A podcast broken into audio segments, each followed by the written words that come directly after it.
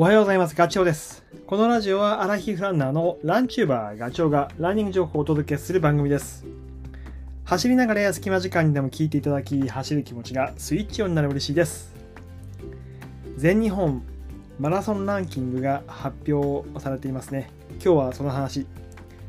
2022年の4月から翌23年の3月までの1年間のランキング、それも1歳刻みでね、これ毎年やってるもので楽しみにしてる人も多いと思います。あのランキングの数字どどういうふうに拾ってるかっていうのを、まあ、先に言っておくとこれね全日本陸連公認大会に出走した時の記録を引っ張ってきてます。で年齢は18歳以上で国内居住者で記録はネットタイムそしてえ大会を走った時の年齢が対象です。で、たくさんいろんな レース出てれば、その中で一番速いタイムをデータとして持ってきてるっていうものですね。これね、楽しい。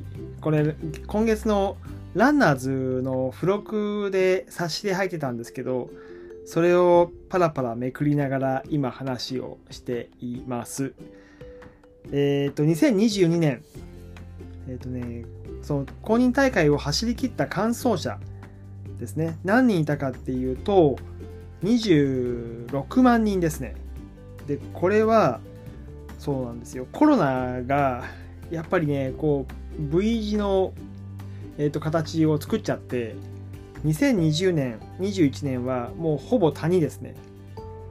で2019年も台風だとかでちょっとへこんじゃってるっていう結果でなのでまああの正常な時というかコロナの影響も台風の影響もないっていうところで言うと2018年なんでそこと比べるとじゃさっき言った26万人は、えー、2018年はどのくらいいたのか比較すると何パーセントなのっていうところを言うとね2018年は38万人いました。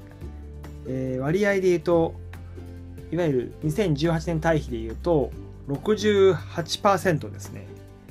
だからなんか今年大会行って、ああ、なんか戻ってきてるねって言うけど、そんなもんなんですよ、まだ。70%ぐらいです。あの、前世紀のね。で、ちょっと話取れちゃうけど、その2018年までは、集計がね、これ2004年から始まってんのかな。毎年こう積み上げてるんですよ。どんどん人数増えていってたんだけど、その台風とコロナ2019年から2020年はもうガタ落ちですね。えー、そこで落っこちゃってると。だからもう2022年から出直してまた今後増えてってほしいなっていうことはちょっと思いますね。で、その26万人いましたと、完走した人が。その中の男性と女性の割合割合っていうかどっちが戻ってきてるのかっていう話をしようと思うんだけど男性はね71%女性は65%です。でさらに年代別でいうところ面白くて、えー、と60歳以上は2018年対比で99%男性はね戻ってきてる。おおって。ただただボリュームが少ないんでで、あの、以降はボリュームが多くなってくるんだけど、50代が89%、40代が77%、一番ボリューミーなゾーンですね。ここが77%引っ張ってますね、下の方に。で、30代がこれ54%、20代が61というところで、若くなればなるほど 戻ってきてないっていうことが。女性は60歳以上、これ男性と一緒で、やっぱり唯一 100超えてる113%、50代85%、40代58%、30代48%、20代54%というところで、男性よりも女性のその若い人たちは帰ってきてないっていうことがこれ見ると分かります。はあ、2020年コロナのピーク、この時の完走者はどのくらいだと思いますか ?1 万人ですね、約。これもう一般ランナーじゃなくて実業団の選手とか仕事にしてる人たちだと思うな。えー、大会数も2018年は80あったけど2022年は72と。8個大会がなくなっちゃったってことだですね。えっ、ー、とどんどんいきましょう。サブ3の割合も載ってます。えっ、ー、と何パーセントいるかってやつね。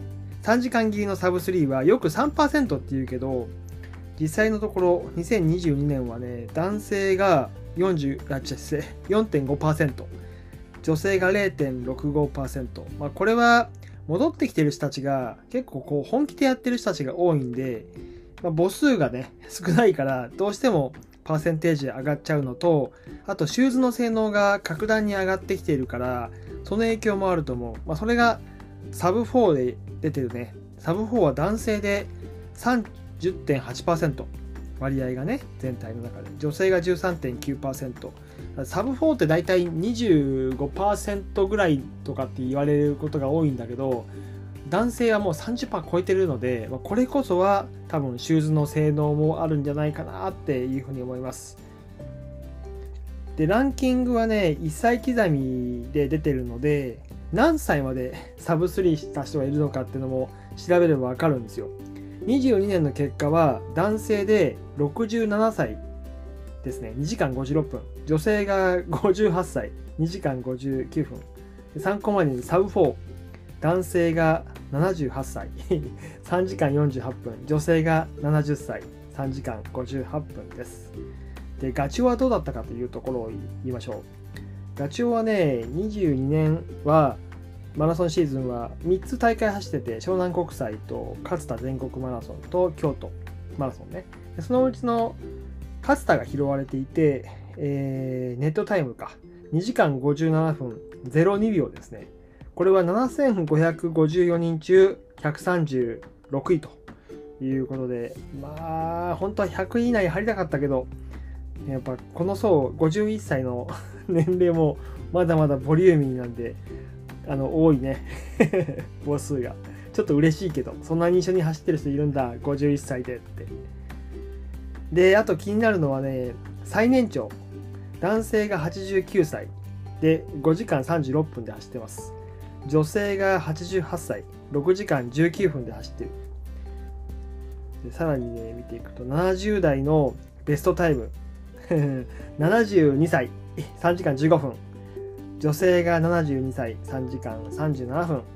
80代のベストが80男性が80歳4時間5分。